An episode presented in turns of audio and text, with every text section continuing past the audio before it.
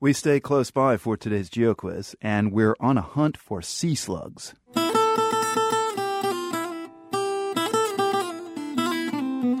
These aren't your garden variety slugs in mm-hmm. dull shades of beige. These slugs are, shall I say it, fabulous. They're all done up in bright greens, yellows, and shimmering golds with flecks of electric blue. You can find them in a biblical body of water that stretches between northern Africa and the Arabian Peninsula. This marine biologist says the water is clear without sediment. There are fish everywhere, there's sharks everywhere that generally leave you alone.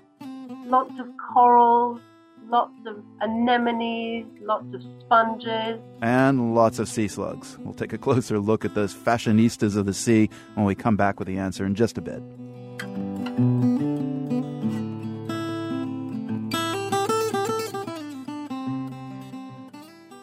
I'm Marco Werman. This is The World.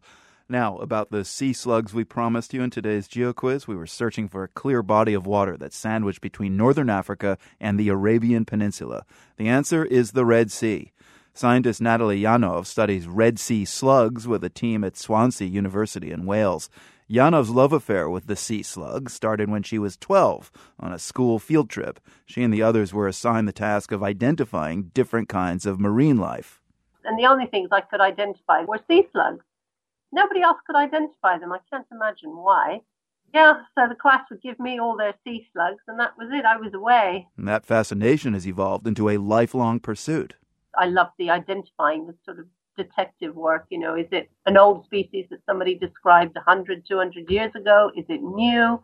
And then you have to prove it. And Yonow has identified several new species. If she had to pick a favorite, she said she'd choose the Nembrotha megalocera from the Red Sea for its wild colors.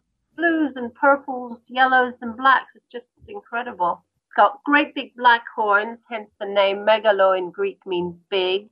Ceras are the, the horns. Yeah, it's spectacular colors. Yonow says she once nearly lost it trying to bag one of those slugs.